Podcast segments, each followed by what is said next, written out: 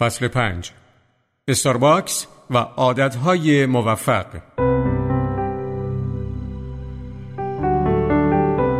وقتی که قدرت اراده خودکار می شود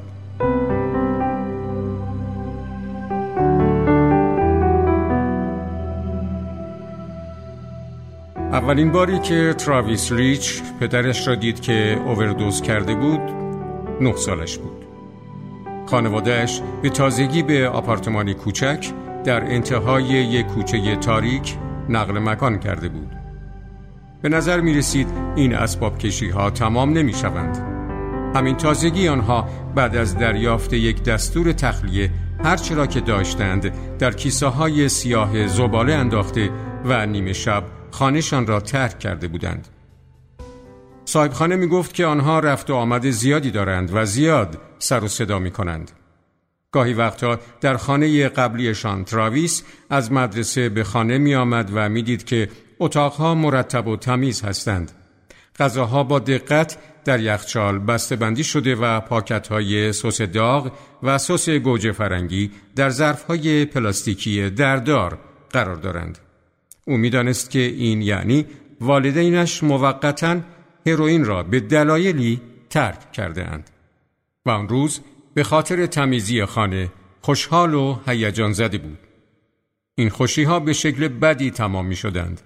وقتی خانه به هم ریخته بود و والدین او روی مبل بودند و چشمانشان نیمه باز بود و کارتون تماشا می کردند، تراویس احساس امنیت بیشتری داشت. بعد از استفاده از هروئین بینظمی وجود نداشت.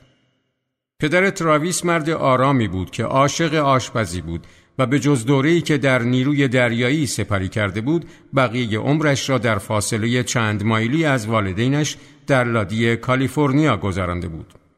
مادر تراویس تا زمانی که همه آنها به آن کوچه نقل مکان کردند به خاطر داشتن هروئین و فحشا در زندان بود. والدین او عملا معتاد بودند و خانواده ظاهر آرامش را حفظ می کرد. آنها هر جمعه به بیرون شهر رفته و چادر می زدند در حالی که خواهر و برادرش هم در آنجا بازی می کردند.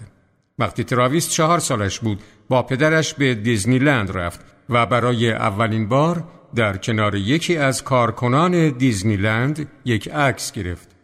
دوربین خانواده سالها قبل به یک مغازه به عنوان گرو داده شده بود. در صبح روز سوء مصرف مواد مخدر پدر تراویس و برادرش در اتاق پذیرایی روی پتوهایی که هر شب برای خوابیدن پهن می کردند مشغول بازی کردن بودند. پدر تراویس داشت آماده می شد تا کیک درست کند که وارد دستشویی شد. او یک دستمال دستش بود که در آن سوزن، قاشق، فندک و پنبه را گذاشته بود. چند دقیقه بعد بیرون آمد. در یخچال را باز کرد تا تخم مرغ بردارد و روی زمین افتاد. وقتی که بچه ها دور پدرشان جمع شدند دیدند دچار تشنج شده و صورتش کبود شده است. خواهر و برادر تراویس قبلا هم سوء مصرف پدرشان را دیده بودند و می‌دانستند که چه کنند. برادرش پدر را به پهلو چرخاند. خواهرش دهان او را باز کرد تا مطمئن شود که زبانش راه تنفس او را نگرفته باشد. و به تراویس گفت که به خانه بغلی بدود و اجازه بگیرد که از تلفن استفاده کند و به 911 تلفن کند. او به اپراتور دروغ گفت. اسم من تراویسه. پدرم بیهوش شده و ما نمی‌دونیم که چه اتفاقی افتاده. اون نفس نمی‌کشه. حتی در سن نه سالگی می‌دانست که چرا پدرش بیهوش است. نمی‌خواست که این را جلوی همسایه بگوید. سه سال قبل یکی از دوستان پدرش بعد از تزریق در زیر زمین خانشان مرده بود. وقتی بهیاران پدرش را می بردند در حالی که تراویس و خواهرش در را برای برانکارد باز نگه داشته بودند همسایه ها مثل احمق ها به آنها زل زده بودند. یکی از همسایه ها پسر عمویی داشت که با تراویس در یک کلاس بود و خیلی زود در مدرسه همه این موضوع را فهمیدند.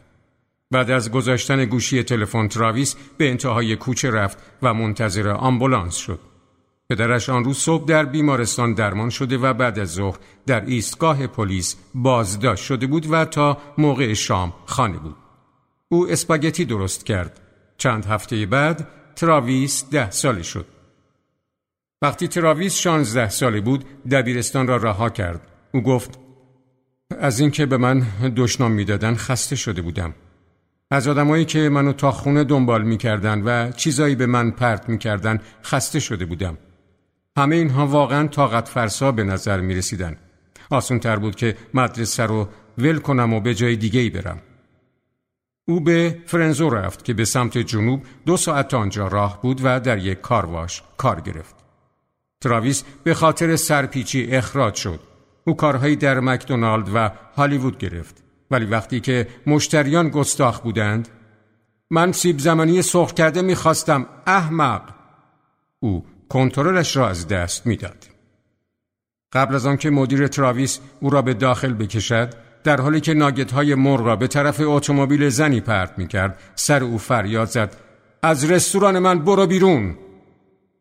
گاهی اوقات آنقدر افسرده می‌شد که در وسط یک شیفت شروع به گریه می کرد. اغلب دیر می آمد و بدون دلیل یک روز را مرخصی می گرفت. صبح روز بعد سر تصویر خودش در آینه داد می‌زد و به خودش دستور می‌داد که بهتر باشد و عصبانیتش را در خودش نگه دارد ولی او نمی توانست با مردم کنار بیاید او به اندازه کافی قوی نبود تا با انتقادهای مکرر یا بی احترامی کنار بیاید وقتی که صف مشتریان فهرست او بیش از حد طولانی می‌شد و مدیر سر او داد می‌زد دستهای تراویس میلرزید و احساس می‌کرد نمی‌تواند نفس بکشد فکر می‌کرد آیا والدین او هم هنگامی که شروع به مصرف مواد مخدر می‌کردند همینطور در مقابل زندگی احساس بیدفاعی می‌کردند؟ یک روز یک مشتری همیشگی در هالیوود ویدیو که تراویس را تا حدی شناخته بود به او پیشنهاد کرد تا راجع به کار کردن در استارباکس یک کافه قهوه فروشی زنجیره‌ای در آمریکا فکر کند. این مرد گفت ما میخواییم که یه فروشگاه جدید در خیابون واشنگتن فورت باز کنیم و قراره که من دستیار مدیر باشم. تو هم باید درخواست کار بدی. یک ماه بعد تراویس در شیفت صبح مسئول تهیه قهوه بود. این مربوط به شش سال قبل می‌شد. اکنون در سن 25 سالگی تراویس مدیر دو شعبه استارباکس است که در آن سرپرست چهل تن از کارکنان است و مسئول درآمدهای سالانه آنهاست که بالغ بر دو میلیون دلار می شوند. حقوق او چهل و چهار هزار دلار است. حقوق بازنشستگی دارد و هیچ بدهی ندارد. او هیچگاه دیر سر کار نمی آید و سر کارش ناراحت نمی شود. وقتی یکی از کارکنانش به خاطر اینکه یک مشتری سر او جیغ کشیده بود گریه می کرد تراویس او را به کناری کشید.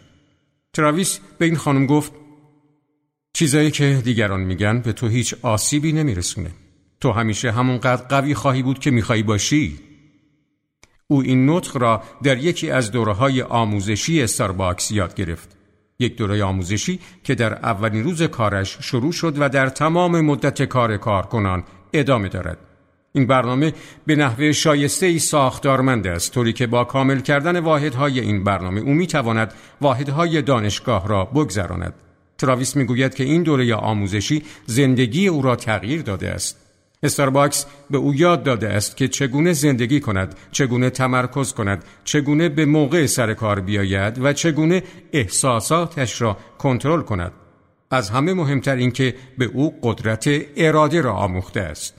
تراویس به من گفت استارباکس مهمترین چیزیه که تا به حال برای من اتفاق افتاده من همه چیزمو به این شرکت مدیونم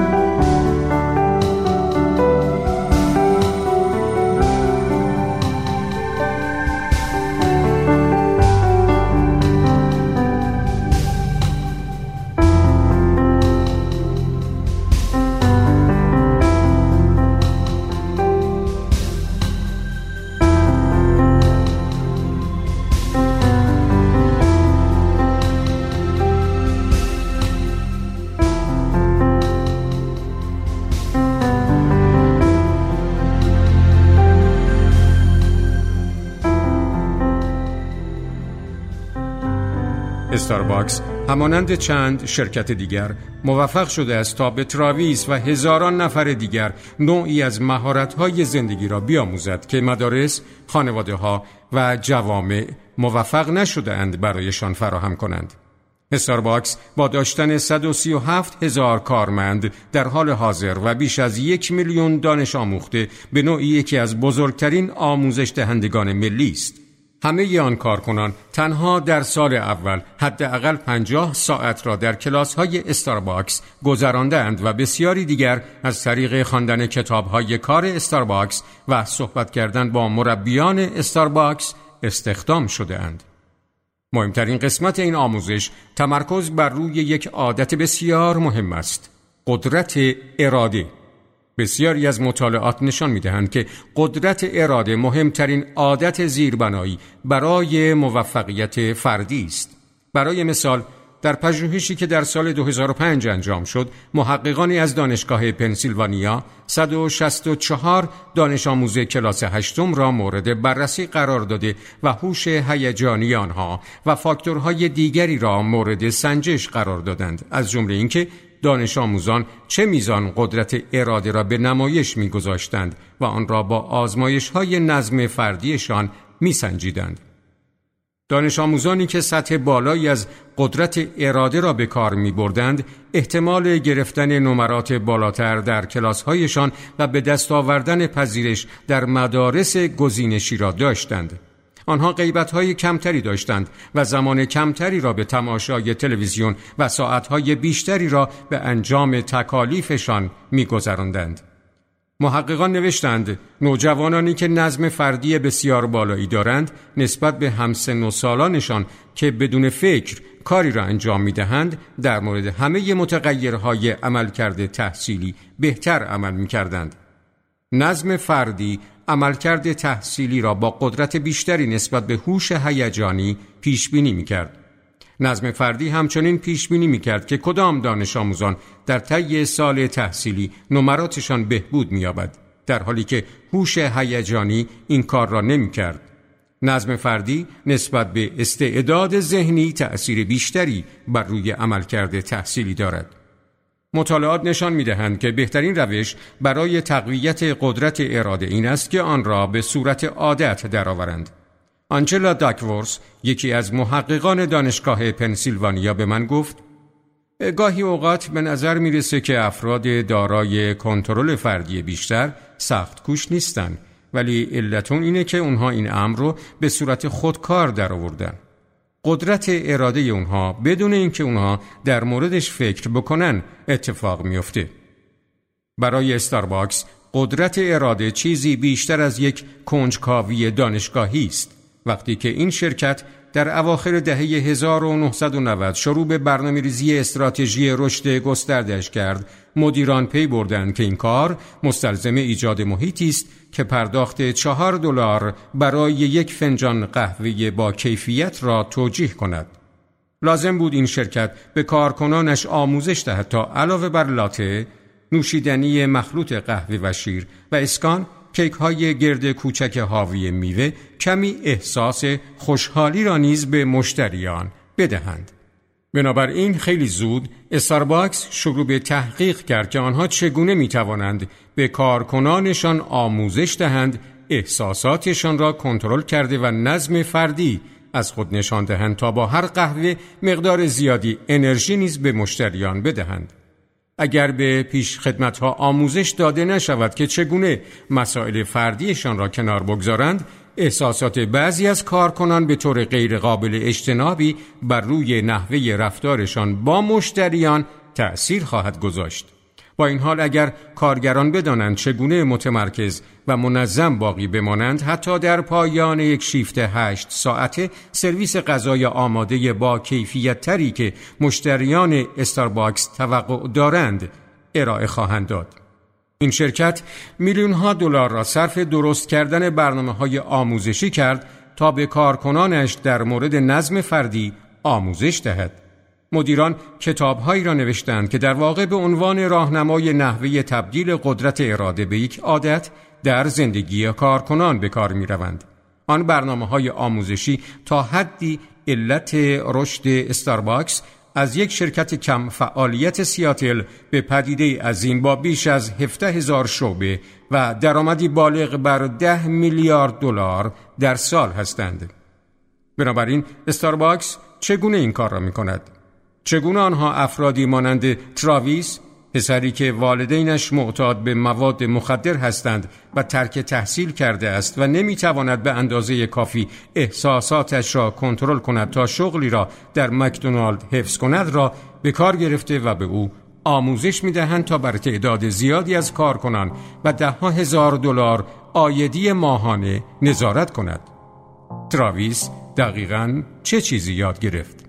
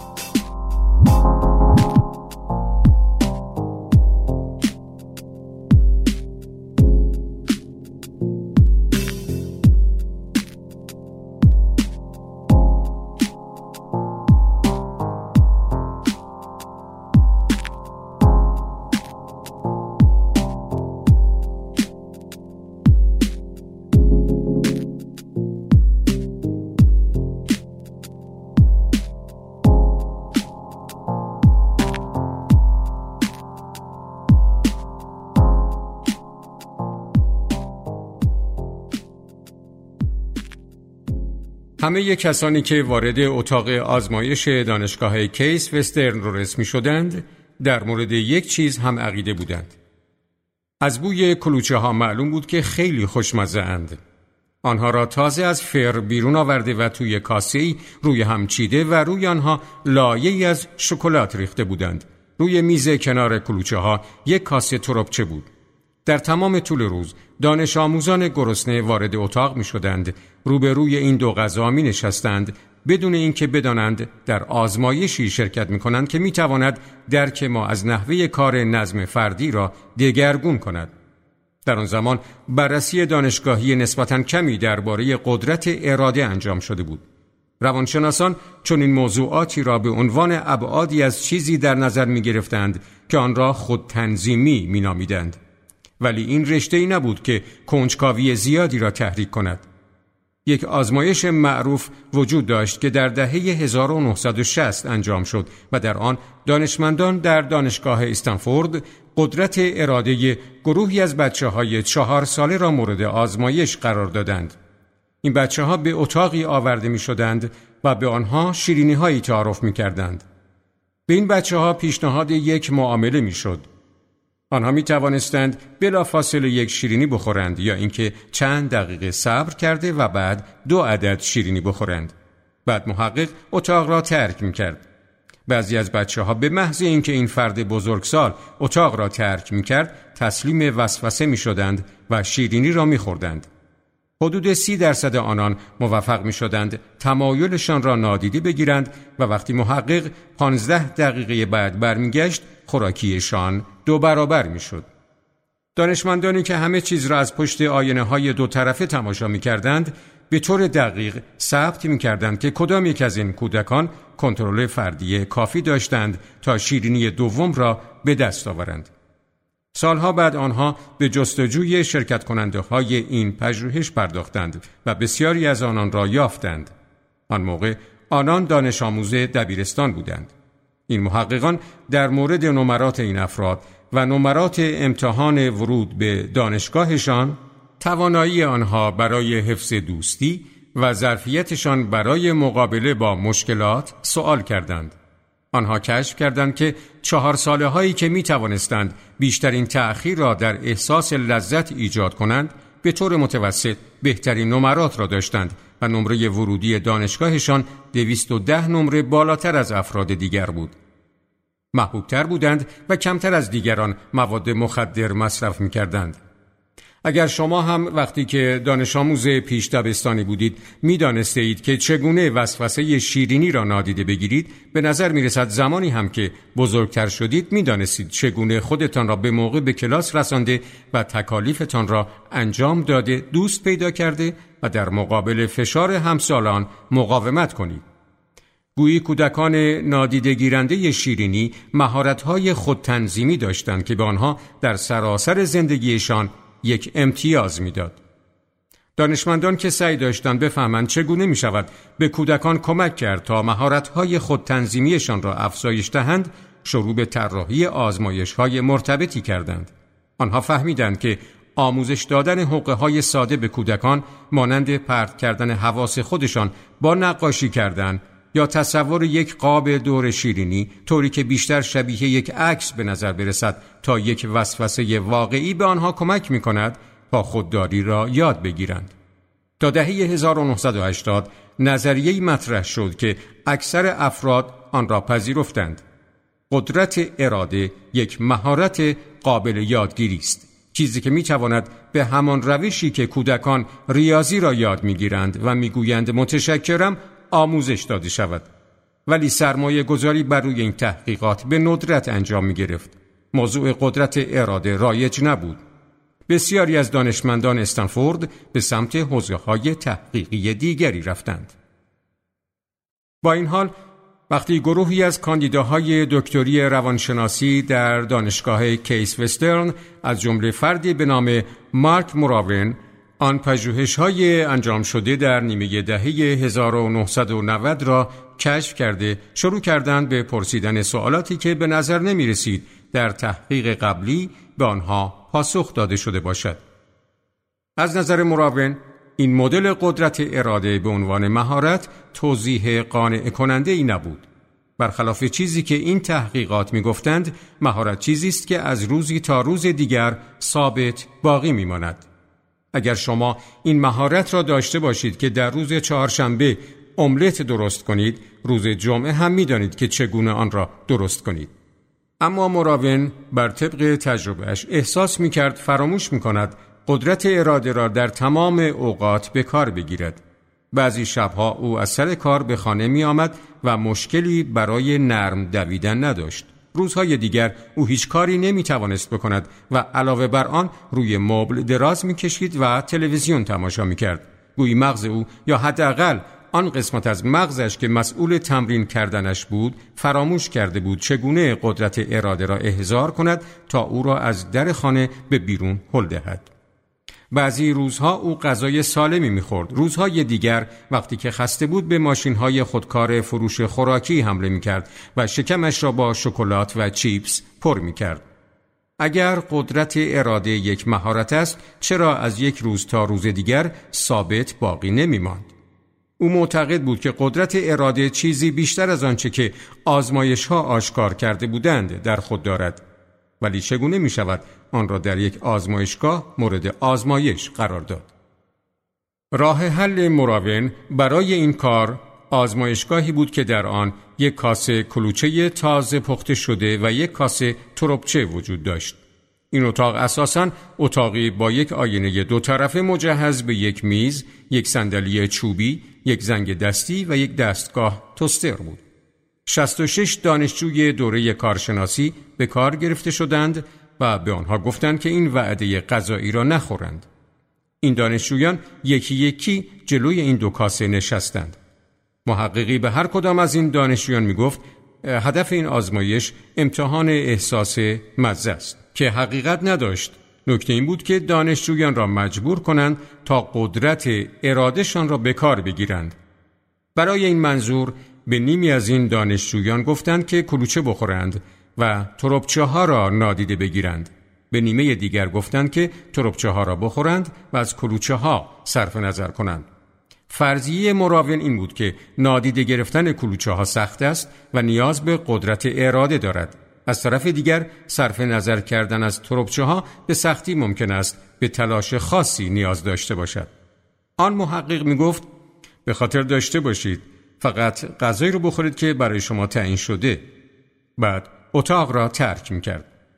زمانی که دانش آموزان تنها شدند با سر و صدا شروع به خوردن کردند. آنهایی که کلوچه میخوردند خیلی خوشحال بودند. کسانی که تربچه میخوردند ناراحت بودند. آنها با ناراحتی و عذاب خودشان را مجبور می کردند تا از کلوچه های گرم چشم بپوشند. از پشت آینه دو طرفه محققان یکی از تربچه خورها را دیدند که یک کلوچه برداشت. با اشتیاق آن را بو کشید و بعد آن را به کاسه برگرداند. یکی دیگر از آنها چند کلوچه برداشت.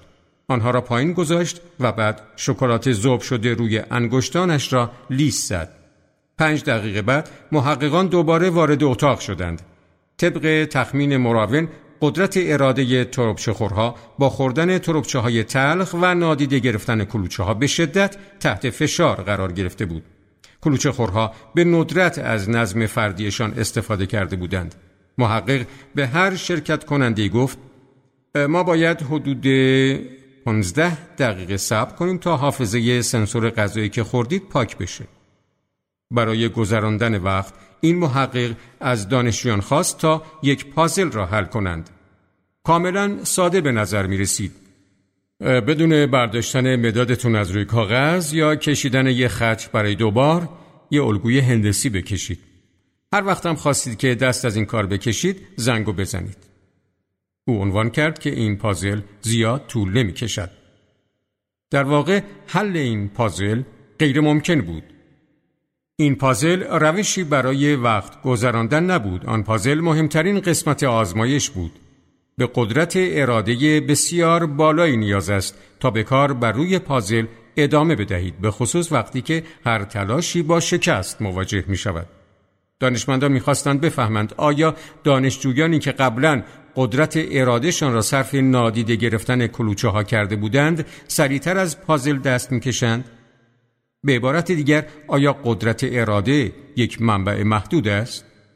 محققان از پشت آینه دو طرفشان تماشا می کردند. کلوچه خورها با منبع استفاده نشده نظم فردیشان شروع به کار بر روی پازل کردند. به طور کلی آنان آرام به نظر می رسیدند. یکی از آنان یک روش ساده و آسان را امتحان کرد.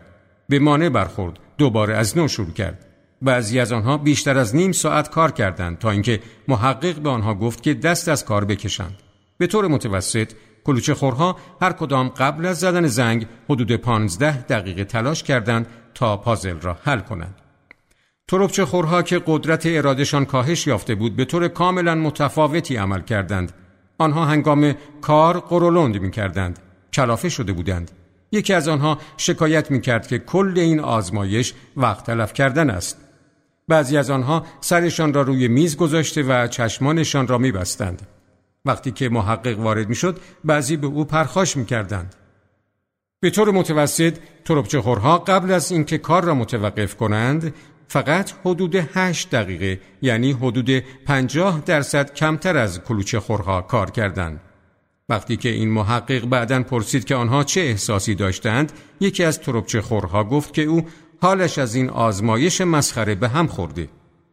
مراون به من گفت با مجبور کردن افراد به استفاده از مقدار کمی از قدرت ارادهشون برای اینکه کلوچه ها رو نادیده بگیرن اونها رو در حالتی قرار دادیم که دلشون می‌خواست هرچی زودتر از کار دست بکشن.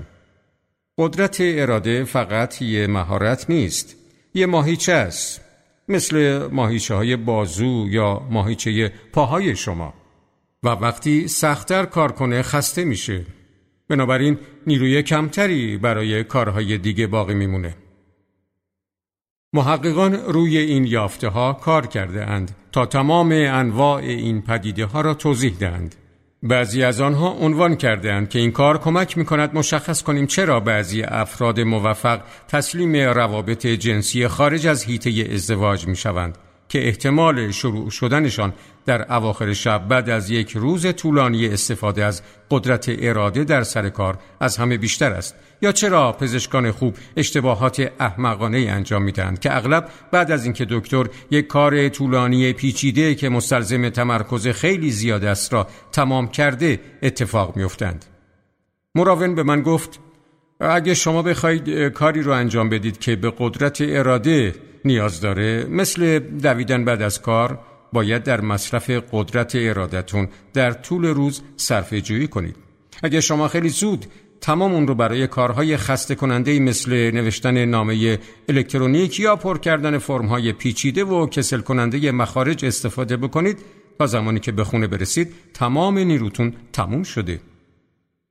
اما این مقایسه را تا به کجا می توانیم ادامه دهیم؟ آیا همانطور که استفاده از دنبل باعث تقویت ماهیچه های دو سر می شود، ورزش دادن ماهیچه های قدرت اراده هم باعث قویتر شدن آنها خواهد شد؟ در سال 2006 دو محقق استرالیایی مگانوتن و کنچنگ سعی کردند با ترتیب دادن نوعی ورزش قدرت اراده به این سوال پاسخ دهند. آنها 24 نفر در فاصله سنی 18 و 50 سال را در یک برنامه ورزشی ثبت نام کردند و در طول دو ماه تعداد دفعات بلند کردن وزنها، آموزش مقاومت و روتین های ایروبیک آنها را افزایش دادند. هر هفته پس از دیگری این افراد خودشان را مجبور می کردند تا هر دفعه که به باشگاه می آیند تعداد دفعات بیشتری ورزش کرده و از قدرت ارادشان بیشتر استفاده کنند. بعد از دو ماه محققان بخش های دیگر زندگی شرکت کنندگان را با دقت مورد بررسی قرار دادند تا ببینند آیا افزایش قدرت اراده در باشگاه منجر به افزایش قدرت اراده در خانه هم شده است یا خیر؟ قبل از شروع آزمایش بیشتر افراد ادعا می کردند که معتاد به تلویزیون و کم تحرک بودند. صد البته که الان آنان در وضعیت فیزیکی بهتری بودند. در عین حال آنان در بخش های دیگر زندگیشان نیز سالمتر بودند. هرچه آنها زمان بیشتری را در باشگاه میگذراندند تعداد سیگارهای کمتر کافئین و غذای آماده کمتری هم مصرف می کردند. ساعتهای بیشتری را صرف تکالیف و ساعتهای کمتری را صرف تماشای تلویزیون می کردند و کمتر افسرده می شدند. شاید اوتن و چنگ می‌خواستند بدانند که آیا آن نتایج ارتباطی با قدرت اراده دارند یا خیر. اگر ورزش تنها باعث خوشحالی افراد شده و اشتهایشان به غذای آماده را کمتر کند چه؟ برای همین آنها آزمایش دیگری را طراحی کردند. آنها اهداف پسنداز پول را تعیین کردند و از شرکت کنندگان خواستند تا از تجملاتی نظیر وعده های غذایی در رستوران ها و سینما چشم بپوشند. از شرکت کنندگان خواسته شد تا فهرست مفصلی از هر چیزی که می‌خرند تهیه کنند که در ابتدا آزاردهنده بود ولی بالاخره افراد نظم فردی در خودشان ایجاد کردند تا همه اطلاعات مربوط به همه خریدهایشان را سریعا بنویسند. از همه تعجب آورتر این بود که به طور متوسط آنان سیگارهای کمتری میکشیدند و کافئین کمتری نیز مصرف می‌کردند. دو فنجان قهوه کمتر و در میان سیگاری ها هر روز پانزده سیگار کمتر. آنها غذای ناسالم کمتری میخوردند و در محل کار و مدرسه بازدهی بیشتری داشتند. این مثل پژوهش ورزش بود. همانطور که افراد ماهیچه های قدرت ارادهشان را در قسمتی از زندگیشان تقویت می کردند در باشگاه ورزشی یا یک برنامه مدیریت پول آن قدرت به چیزی که میخوردند و شدت کار کردنشان نیز سرایت می‌کرد. زمانی که قدرت اراده قوی تر می‌شد بر روی همه چیز تأثیر میگذاشت. اوتن و چنگ یک آزمایش دیگر نیز انجام دادند. 45 دانشجو را در یک برنامه پیشرفت تحصیلی ثبت نام کردند که این برنامه روی به وجود آوردن عادتهای مطالعه تمرکز می کرد. همانطور که پیش بینی می‌شد مهارت‌های یادگیری شرکت کنندگان بهبود یافت. علاوه بر آن این دانشجویان کمتر سیگار میکشیدند کمتر تلویزیون تماشا می‌کردند بیشتر ورزش می‌کردند و غذاهای سالمتری میخوردند.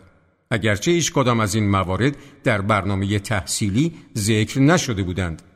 دوباره به نظر می رسید همانطور که ماهیچه های قدرت اراده آنان تقویت می شود عادت های خوب به دیگر بخش های زندگی آنان نیز سرایت می کنند. تاد هیسرتون محقق در دارموس که بروی تحقیقات مربوط به قدرت اراده کار کرده است گفت وقتی شما یاد می‌گیرید که خودتون رو مجبور کنید که به باشگاه ورزشی برید یا تکالیفتون رو شروع کنید یا به جای همبرگر سالاد بخورید قسمتی از چیزی که در حال رخ دادنه اینه که شما در حال تغییر روش فکر کردنتون هستین افراد تمایلات شدیدشون رو بهتر کنترل می‌کنن. اونو یاد می‌گیرن چطوری حواسشون رو از وسوسه ها پرت کنن.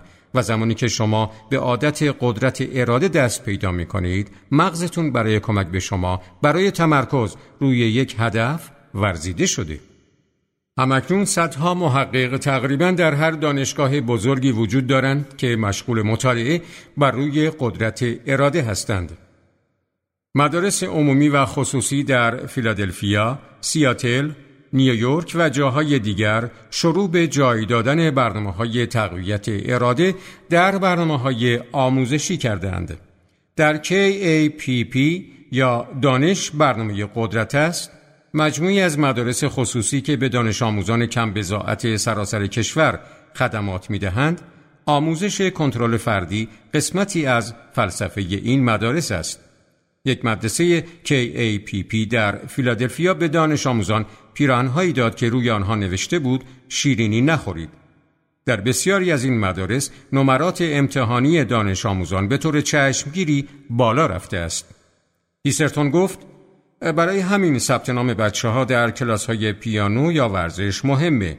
این کار هیچ ربطی به خلق موسیقیدان های خوب یا یه ستاره پنج ساله اسکار نداره. وقتی شما خودتون رو مجبور می‌کنید برای یک ساعت تمرین کنید یا پانزده دور بدوید شروع به ساختن قدرت خودتنظیمی می‌کنید. یه بچه پنج ساله که می‌تونه ده دقیقه دنبال توپ بدوه تبدیل به شاگرد کلاس ششمی میشه که می‌تونه تکالیفش رو به موقع شروع کنه.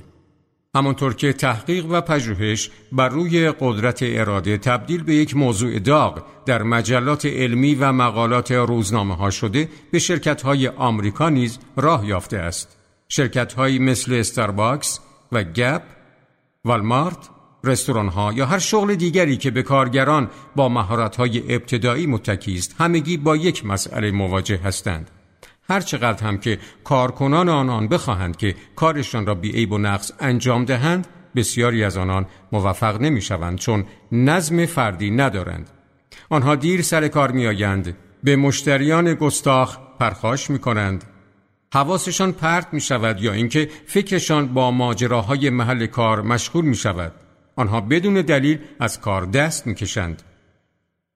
کریستیان دپیوتی که برای یک دهه به نظارت بر برنامه های آموزشی شرکت استارباکس کمک کرده است گفت برای بسیاری از کارکنان استارباکس اولین تجربه حرفه‌ایه.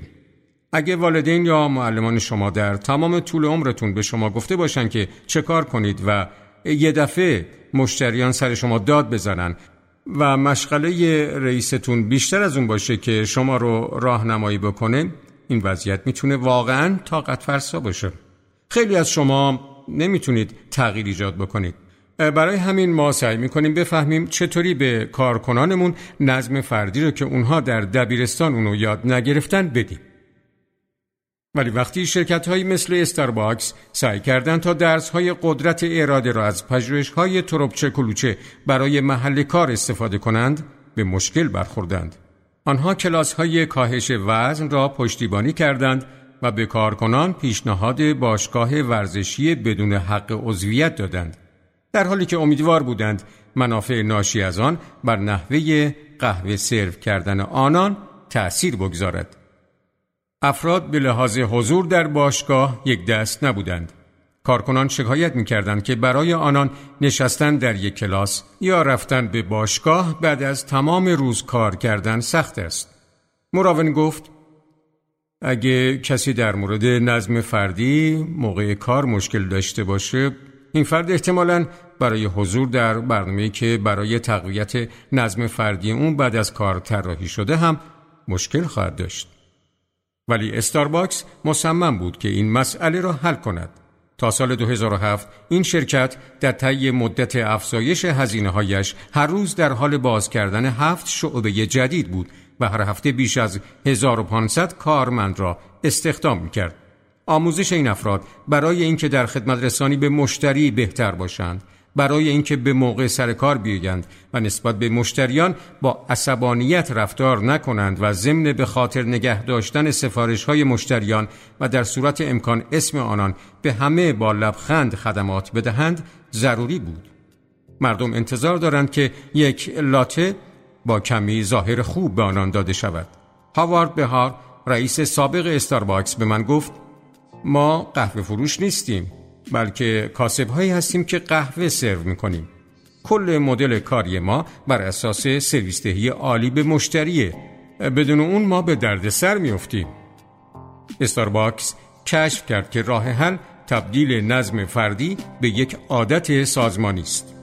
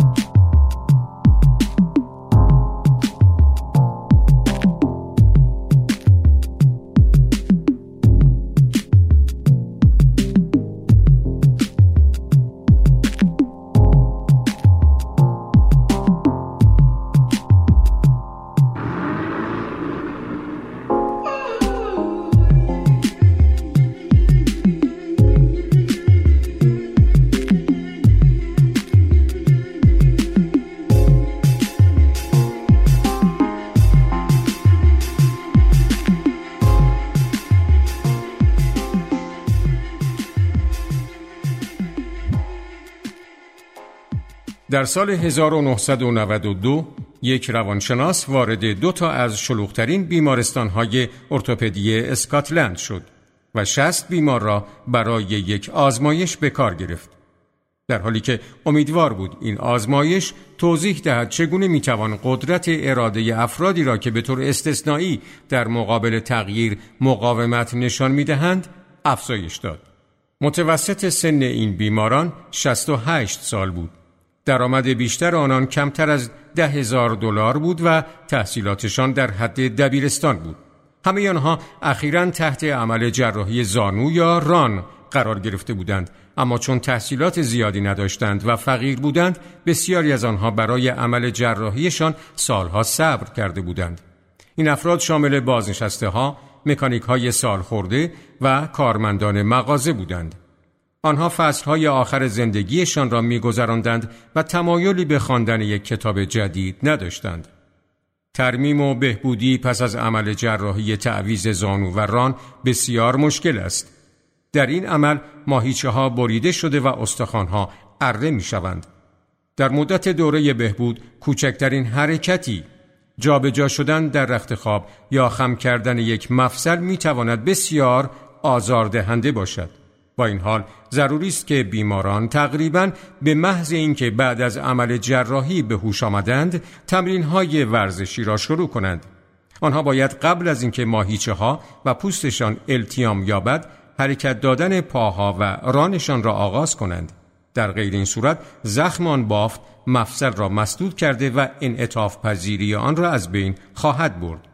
به علاوه اگر بیماران ورزش کردن را شروع نکنند ریسک لخته شدن خون افزایش می‌یابد.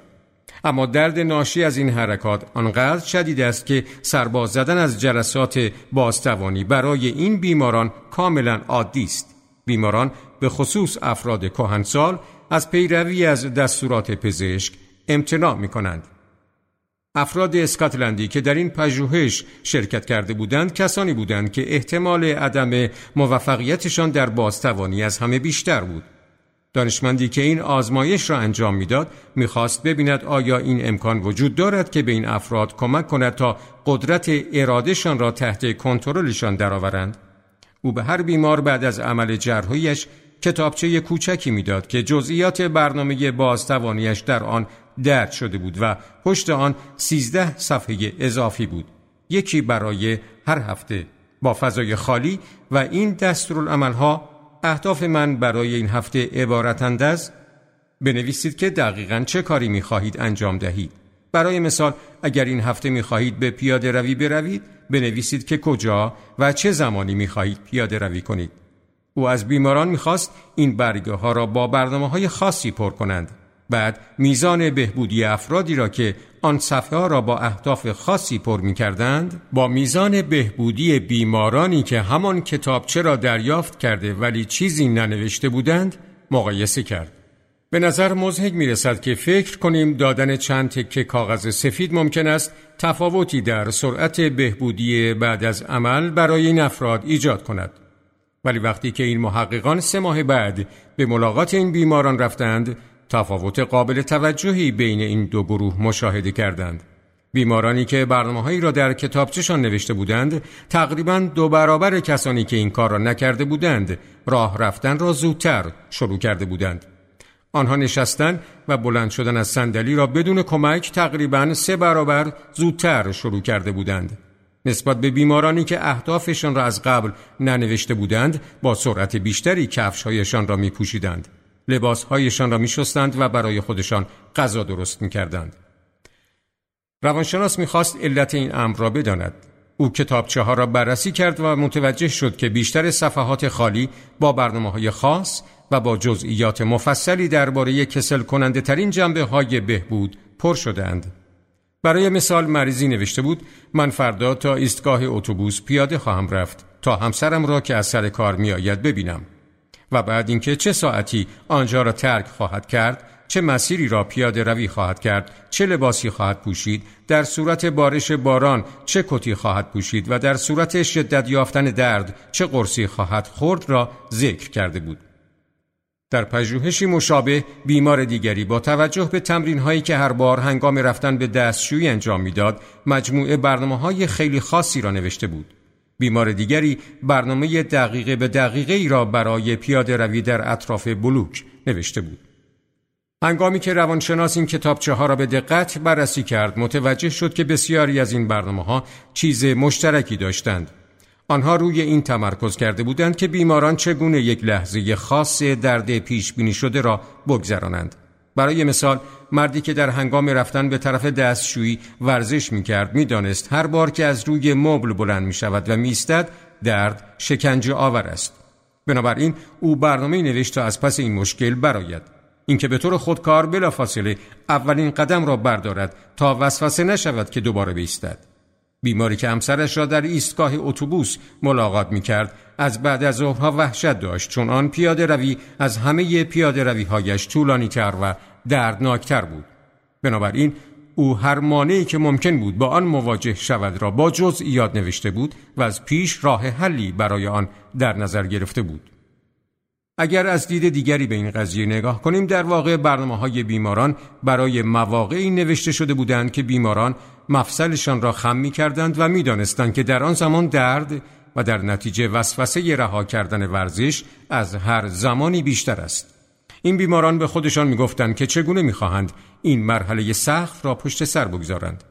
هر کدام از آنان به طور ذاتی از همان قوانینی استفاده می کردند که کلود هاپکینز برای فروش پپسودنت به کار برده بود. آنها سرنخهای ساده و پاداشهای مشخصی را شناسایی کرده بودند. به عنوان مثال، مردی که همسرش را در ایستگاه اتوبوس ملاقات می کرد، یک سرنخ ساده را مشخص کرد. ساعت سه و سی دقیقه است. همسرم در حال آمدن به خانه است و او به وضوح پاداش را تعریف می کرد. عزیزم من اینجا هستم. وقتی که وسوسه تسلیم شدن در نیمه راه پیاده روی ظاهر می شد این بیمار می توانست آن را نادیده بگیرد چون او خودش را نسبت به این عادت متعهد کرده بود. هیچ دلیلی برای توجیه اینکه چرا بیماران دیگر آنانی که برنامه های بهبودی را ننوشته بودند نتوانستند به همین روش رفتار کنند وجود نداشت. به همه بیماران در بیمارستان راهنمایی ها و اختارهای یکسانی داده شده بود. همه آنها هفته های زیادی را در باز توانی می گذراندند. ولی بیمارانی که هیچ برنامه ای را ننوشتند وضعیت کاملا نامساعدی داشتند. چون آنها هیچگاه از قبل در مورد اینکه چگونه با زمانهای خم کردن دردناک مفصل کنار بیایند فکری نکرده بودند.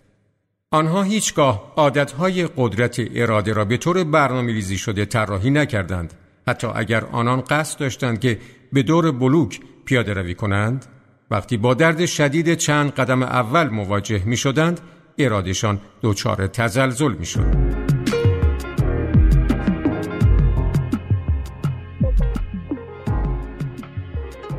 وقتی تلاش های استارباکس برای ارتقاء اراده کارکنان از طریق عضویت های باشگاه ورزشی و کارگاه های رژیم غذایی مؤثر واقع نشد مدیران به این نتیجه رسیدند که لازم است روش جدیدی را اتخاذ کنند.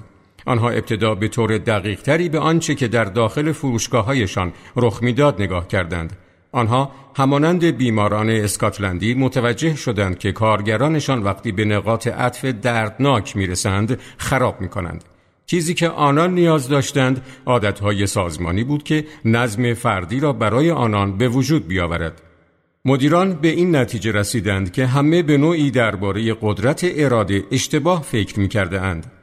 کارکنانی که قدرت ارادشان دچار لغزش و خطا می‌شد بیشتر اوقات هیچ مشکلی در انجام کارهایشان نداشتند روی هم رفته فردی که قدرت ارادهش دچار چالش شده بود با دیگران هیچ فرقی نداشت اما گاهی اوقات به خصوص در هنگام مواجهه با فشارهای روانی پیش بینی نشده یا تردید و بلا تکلیفی آن کارکنان کلافه شده و کنترل فردیشان برباد می‌رفت. به عنوان مثال ممکن بود یک مشتری شروع به داد زدن کند و کارمندی که در حالت عادی آرام بود خونسردیش را از دست می‌داد. ممکن بود یک جمعیت بیحوصله یک گارسون را تحت فشار قرار دهد و بعد ناگهان او در آستانه گریه کردن قرار می گرفت. چیزی که کارکنان واقعا به آن احتیاج داشتند دستورالعملهای روشنی بود که توضیح دهند چگونه می‌توان از عهده نقاط عطف برآمد چیزی شبیه به کتابچه های بیماران اسکاتلندی روتینی برای کارکنان تا هنگامی که ماهیچه های قدرت ارادشان میلنگد از آن پیروی کنند. بنابراین این شرکت مواد آموزشی جدیدی را تهیه کرد که به طور مفصل برای کارکنان روتینهایی را توضیح می‌داد تا در هنگام مواجهه با دشواری ها از آن پیروی کنند. این کتاب های راهنما به کارکنان آموزش می‌داد که چگونه به سرنخ های خاصی مثل داد و بیداد کردن یک مشتری یا یک صف طولانی در پای صندوق پول پاسخ دهند. مدیران نقش مشتری را بازی می کردند و به این شکل به آنان آموزش می دادند تا زمانی که پاسخهایشان خودکار می شدند. این شرکت پاداش های معینی را شناسایی کرد. یک مشتری شناس، تحسین مدیر، که برای کارکنان نشانه این بود که کارشان را درست انجام داده اند. استارباکس با دادن چرخه های عادت قدرت اراده به کارکنانش به آنان یاد داد چگونه از عهده لحظات سخت برآیند. برای مثال وقتی تراویس کارش را در استارباکس شروع کرد مدیرش بلافاصله به او عادتها را معرفی کرد.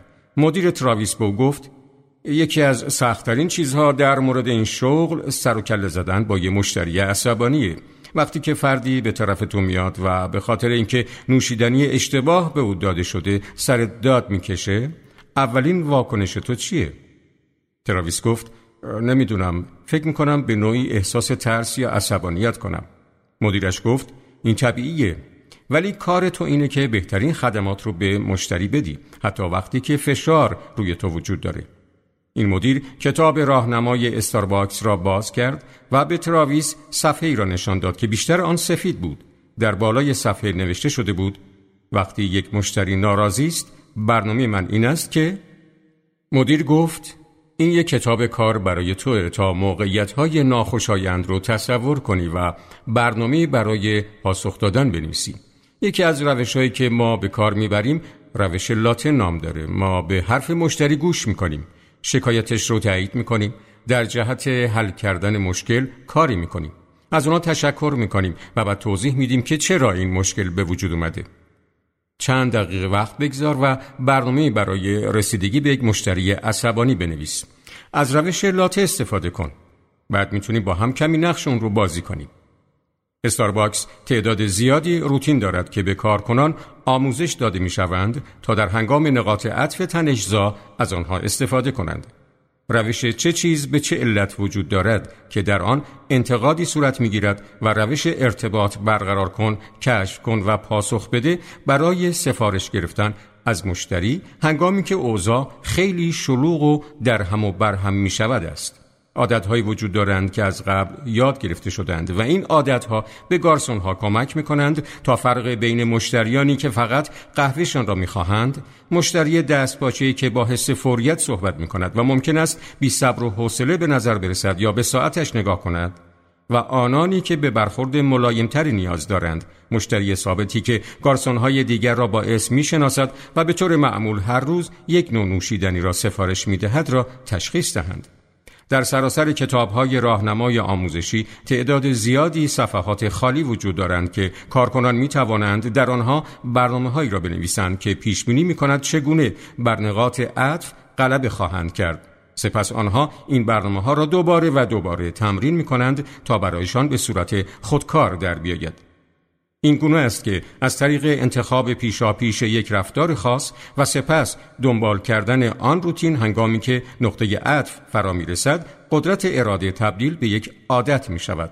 وقتی که بیماران اسکاتلندی کتابهایشان را پر می کردند یا تراویس روش لاته را مطالعه می کرد آنها از پیش تصمیم می گرفتند چگونه به یک سرنخ یک ماهیچه دردناک یا یک مشتری عصبانی پاسخ دهند وقتی که سرنخ فرا می رسید روتین اتفاق می افتاد. استارباکس تنها شرکتی نیست که از چنین روش های آموزشی استفاده می کند. برای مثال در مرکز مشاوره دلویت بزرگترین شرکت خدمات مالی و مالیاتی دنیا کارکنان در یک دوره آموزشی به نام لحظاتی که مهم هستند آموزش می بینند که بر روی رسیدگی به نقاط عطف تمرکز کنند. مانند وقتی که یک مشتری در مورد هزینه ها شکایت دارد وقتی که همکاری اخراج شده است یا وقتی که یکی از مشاوران دلویت مرتکب اشتباه شده است.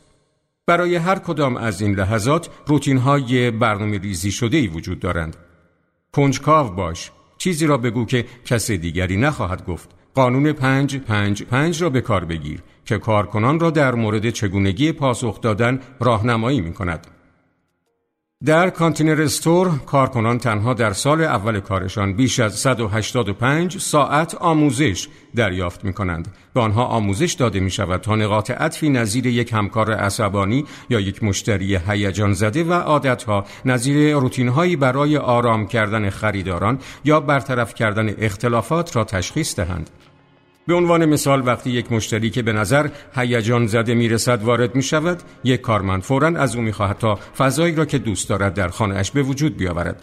تصور کند و توصیف کند که وقتی همه چیز سر جایش است چه احساسی دارد. مدیر شرکت به یک خبرنگار گفت ما مشتریایی داشتیم که پیش ما میان و میگن این ملاقات از ملاقات با روانشناس هم, هم بهتری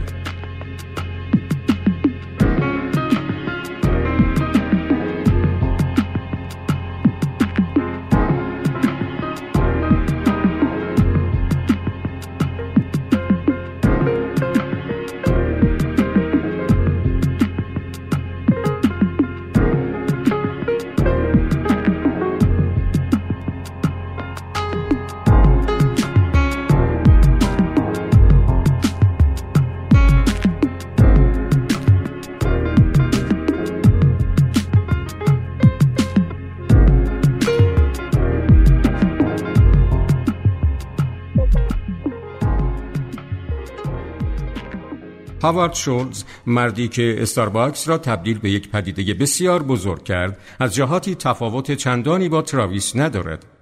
او در یک پروژه خانه‌سازی عمومی در بروکلین بزرگ شد و با والدین و دو خواهر و برادرش در یک خانه زندگی می‌کرد. وقتی که شولز هفت ساله بود قوزک پای پدرش شکست و او شغل رانندگی کامیون حمل پوشک بچه را از دست داد. همین مسئله خانوادهش را در بحران قرار داد. پدر او بعد از بهبود قوزک پایش یک سری کارهایی با درآمد کمتر را شروع کرد. شولتز به من گفت پدرم هیچ وقت راهش رو پیدا نکرد. من می دیدم که عزت نفس اون در هم شکسته شده. احساس می کردم چیزای خیلی بیشتری وجود دارن که اون می‌تونه اونها دست پیدا کنه.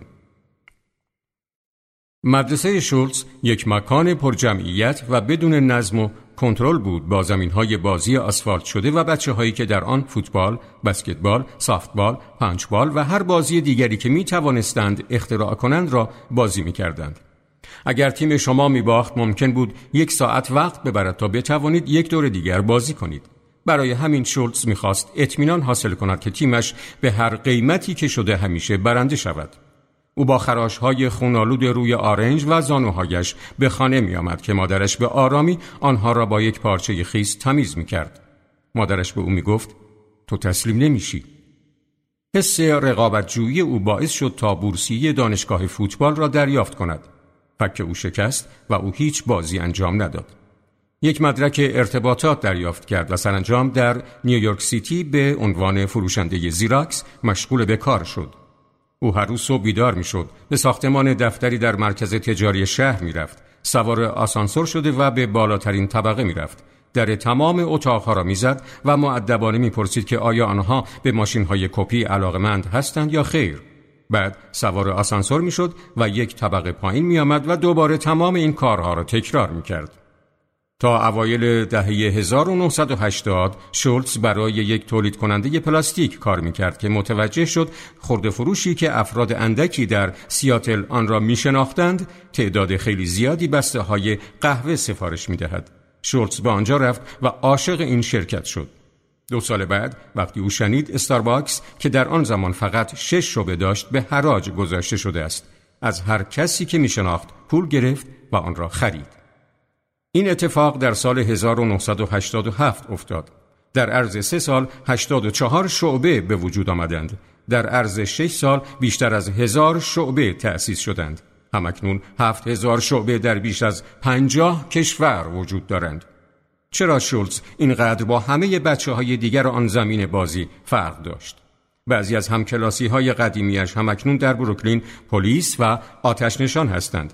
بقیه در زندان هستند. شولز بیش از یک میلیارد دلار میارزد. نام او به عنوان یکی از بزرگترین مدیرعاملان قرن بیستم اعلام شده است. او این عزم و اراده یا قدرت اراده برای اینکه از یک پروژه خانهسازی به یک جت خصوصی برسد را از کجا به دست آورده است؟ او به من گفت من واقعا نمی‌دونم. مادرم همیشه می‌گفت تو اولین نفری خواهی بود که به دانشگاه میره. تو یه فرد حرفه‌ای میشی. تو باعث افتخار همه ما خواهی شد. او این سوالهای کوچک رو می‌پرسید که امشب چطور می‌خوای مطالعه کنی؟ فردا چه کاری می‌خوای انجام بدی؟ از کجا می‌دونی که برای امتحانت آماده ای این کار او به من یاد داد تا واسه خودم هدف تعیین کنم. شولتز گفت من واقعا خوش شانس بودم و صادقانه معتقدم که اگر به دیگران بگید چیزی رو که برای موفقیت لازمه دارن اونها ثابت می‌کنن که حق با شما بوده. تمرکز شولز بر روی آموزش کارکنان و خدمات مشتری استارباکس را تبدیل به یکی از موفقترین شرکت های دنیا کرد. برای سالها او شخصا تقریبا در هر بعدی از نحوه اداره شرکت دخالت داشت. در سال 2000 او به شدت خسته شده بود و کارهای روزمره را به مدیران دیگر واگذار کرد و آن موقع بود که خطاها و اشتباهات استارباکس شروع شدند. در عرض چند سال مشتریان در مورد کیفیت نوشیدنی ها و خدمات مشتریان شکایت می کردند. مدیران روی توسعه عجولانه تمرکز کرده بودند و اغلب شکایت مشتریان را نادیده می گرفتند. کارکنان روز به روز ناراضی تر می شدند. تحقیقات نشان می‌داد که مردم استارباکس را معادل قهوه های نیم گرم و لبخندهای تو خالی می دانستند. به همین دلیل شوتس در سال 2008 دوباره به جایگاه مدیرعاملی برگشت. از اولویت های او این بود که برنامه آموزشی شرکت را از نو تعیین کند تا بر روی مسائل مختلفی متمرکز شود. از جمله اینکه قدرت اراده و اعتماد به نفس کارکنان یا طبق شعار استارباکس شرکا را تقویت کند. شولتز به من گفت ما می بایست دوباره شروع به جلب اعتماد مشتریان و شرکا می کردیم تقریبا در همان زمان موج جدیدی از ها در حال انجام بودند که به علم قدرت اراده به طور نسبتا متفاوتی نگاه می کردند.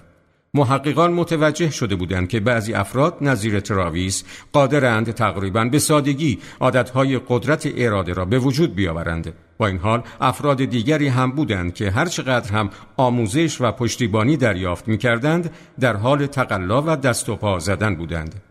چه چیزی باعث این تفاوت می‌شد؟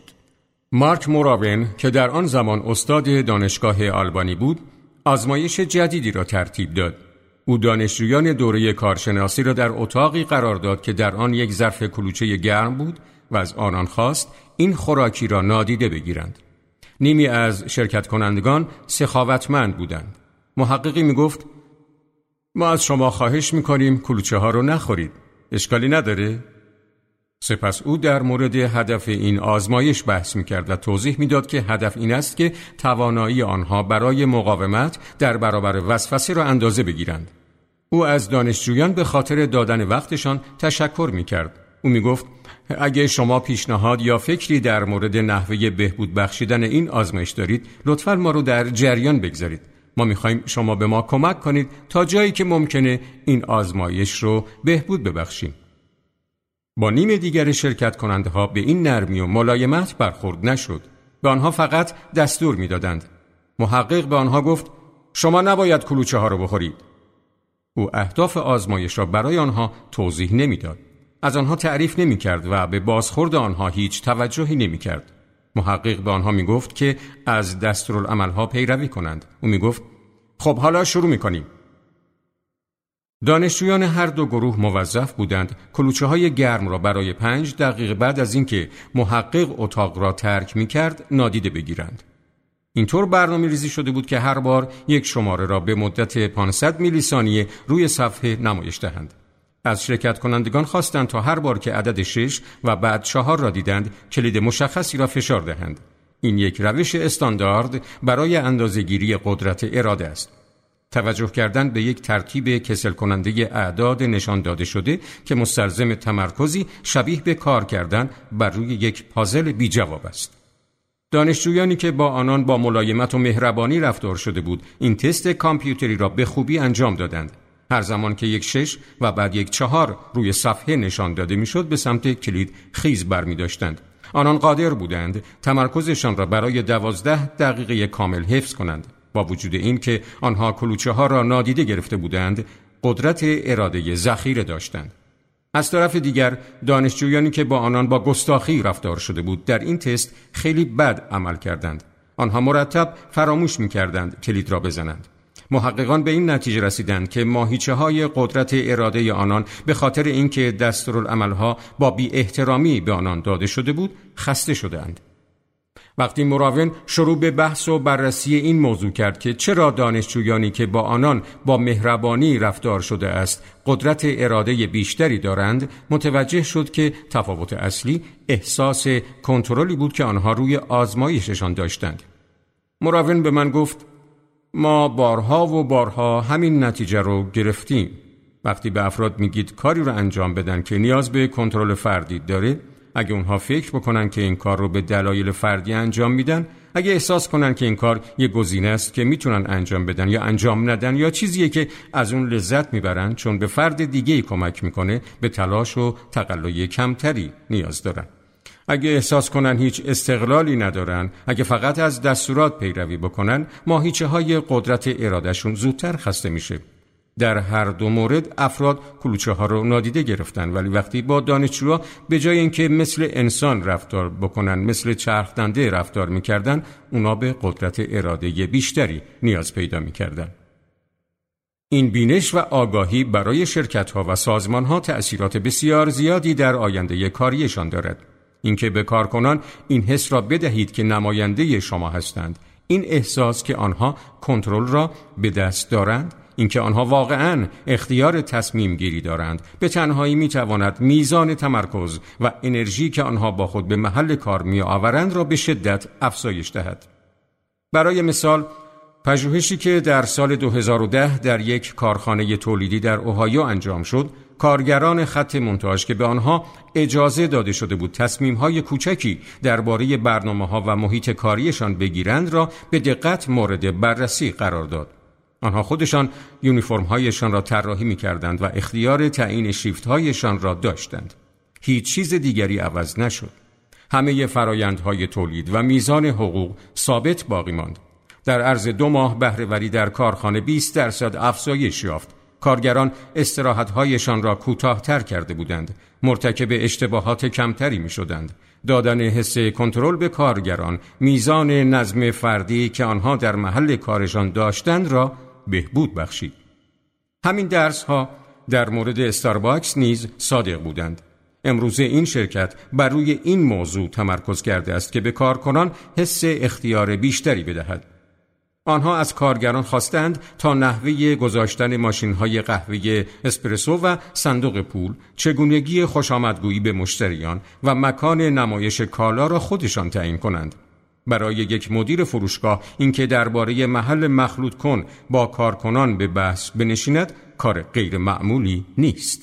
کریس انگسکاو که یک معاون ارشد در استارباکس است گفت ما به جای اینکه به شرکا بگیم قهوه رو از جعبه بیرون بیار فنجون رو اینجا بگذار از این قوانین پیروی کن از اونا خواستیم از هوش و خلاقیتشون استفاده بکنن مردم دوست دارن کنترل زندگیشون رو در دست داشته باشن میزان تغییر کارکنان کاهش یافته است رضایت مشتری افزایش یافته است از زمان بازگشت شولز درآمد استارباکس بیش از یک و دو دهم میلیارد دلار در سال افزایش یافته است.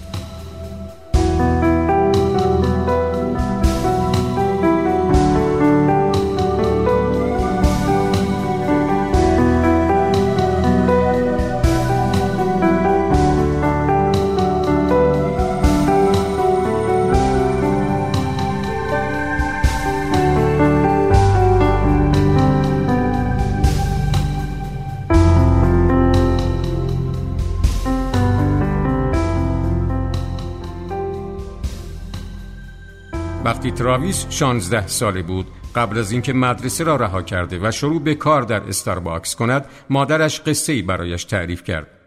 آنها با هم سوار اتومبیلشان بودند و تراویس از مادرش پرسید که چرا خواهر و برادران بیشتری ندارد. مادر او همیشه سعی کرده بود با فرزندانش کاملا رو راست باشد. بنابراین به تراویس گفت که دو سال قبل به دنیا آمدن تراویس حامله شده است ولی بچه را سخت کرده. او توضیح داد که همون موقع هم او و پدرش دو فرزند داشتند و معتاد به مواد مخدر بودند. آنها فکر می کردند که نمی توانند از بچه دیگری پشتیبانی کنند و سال بعد مادرش دوباره تراویس را حامل شد. می‌خواست دوباره بچه را سخت کند ولی تحمل آن بسیار مشکل بود. آسانتر بود که به طبیعت اجازه دهند کار طبیعیش را انجام دهد. تراویس متولد شد. تراویس گفت مادرم به من گفت که مرتکب اشتباهات زیادی شده ولی داشتن من یکی از بهترین چیزهایی بود که براش اتفاق افتاده. وقتی والدین شما معتاد هستند شما بزرگ میشید و می‌دونید که نمی‌تونید برای همه نیازهاتون به اونها تکیه کنید. ولی من واقعا خوشحال بودم که رئیس هایی پیدا کردم که چیزی رو به من دادن که نداشتم. اگه مادرم هم به اندازه من خوششانس بود فکر می‌کنم اوضاع براش کاملا متفاوت می‌شد. چند سال بعد از آن مکالمه پدر تراویس به او تلفن کرد تا بگوید از طریق یکی از محلهای تزریق مواد مخدر عفونت وارد جریان خون مادرش شده است. تراویس فورا به بیمارستان شهر زادگاهش رفت ولی زمانی که به آنجا رسید مادرش بیهوش بود. او نیم ساعت بعد هنگامی که دستگاه حفظ حیات را از بدن او جدا کردند فوت کرد. پدر تراویس یک هفته بعد به خاطر التهاب ریه در بیمارستان بستری شد. ریه او از کار افتاده بود. تراویس دوباره به سمت شهر زادگاهش رانندگی کرد. ولی وقتی که به اتاق اورژانس رسید ساعت هشت و دو دقیقه شب بود. یک پرستار با رفتار پرخاش گرانه به او گفته بود که باید فردا دوباره برگردد. ساعت ملاقات تمام شده است. تراویس از آن زمان درباره آن لحظه خیلی فکر کرده است. او هنوز در استارباکس شروع به کار نکرده بود. او یاد نگرفته بود چگونه احساساتش را کنترل کند. در آن زمان او عادتهایی را که بعدها سالها برای تمرین کردنشان وقت صرف کرد نداشت. اکنون وقتی که او درباره زندگیش فکر می کند و اینکه او چقدر از دنیایی که در آن سوء مصرف مواد مخدر اتومبیل های دزدی که سر از بزرگراه در می آورند و پرستاری که مانع غیر قابل عبوری به نظر می رسد اتفاق می افتند دور است در تعجب است که چگونه می شود مسیر به این درازی را در چنین زمان کوتاهی طی کرد تراویس به من گفت اگه پدرم دو سال بعد میمرد همه چیز فرق می‌کرد. تا آن زمان او می‌دانست چطور به آرامی از پرستار خواهش کند. می‌دانست چگونه قدرت اختیار پرستار را بپذیرد و خیلی معدبانه از او بخواهد در این مورد استثناء قائل شود. او می توانست وارد اتاق پدرش شود. در عوض همه این کارها او تسلیم شد و برگشت. تراویس گفت من به اون گفتم تنها چیزی که می‌خوام اینه که فقط یه بار باهاش حرف بزنم. و او گفت او اصلا بیدار نیست. ساعت ملاقات گذشته فردا بیایید. من نمی‌دونستم چی بگم. به شدت احساس حقارت می‌کردم. پدر تراویس آن شب مرد. هر سال در سال روز فوت او تراویس زود از خواب بیدار می شود یک دوش خیلی طولانی می گیرد برای روزش به دقت برنامه ریزی می کند و به سمت محل کارش رانندگی می کند او همیشه به موقع می رسد